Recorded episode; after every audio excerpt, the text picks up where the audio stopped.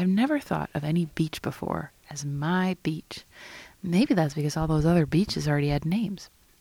But I thought this beach was nameless, marked only by its Emergency Beach Location 21 sign. The town's map calls it Nobicide, halfway between Surfside and Nobadeer, sounding a little bit like a pharmaceutical or maybe a lesser-known legal term.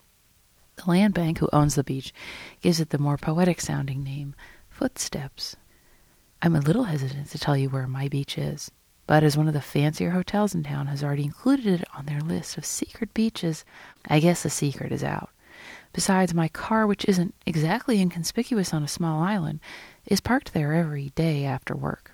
For years I've observed the seasons from the spot.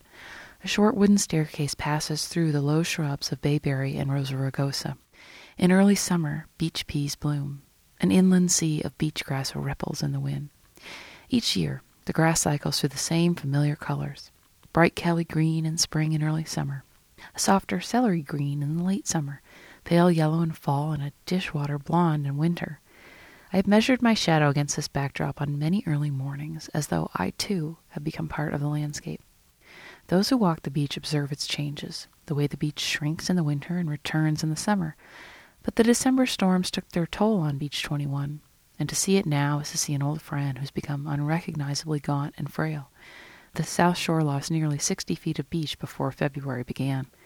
Gone is the gentle slope from the bottom of the stairs through the low dunes, where families wrestled with beach chairs, coolers, and umbrellas last summer.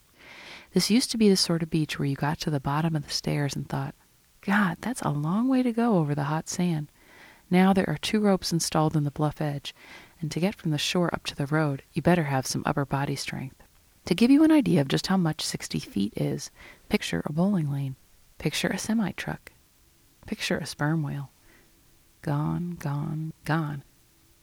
Last summer, when the beach was still broad and the air warm, I met up with a friend who was visiting his family.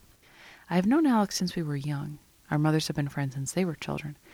My mother remembers when there was nothing from Surfside to town, a stretch of scrub called the Badlands. There's no undesirable place anymore, and even the Badlands were subdivided into the Gladlands.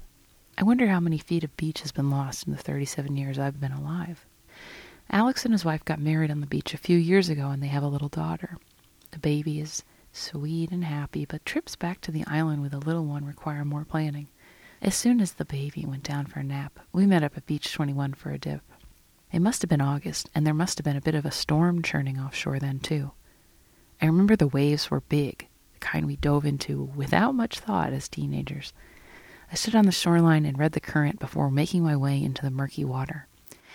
I remembered a kid who'd been pulled out of the surf by lifeguards earlier in the week, and the squeal of the ambulance as it hurtled down Surfside Road. Suddenly afraid of snapping my spine, I got out of the water. Alex bobbed in the waves a little longer before body surfing to shore. We talked about how when we were kids, we would have stayed in until our parents yanked us out. Our parents swim in the North Shore now. Someday we will look at the waves and decide it's too rough for us to get in. Someday, Beach 21 will be another memory, but not quite yet.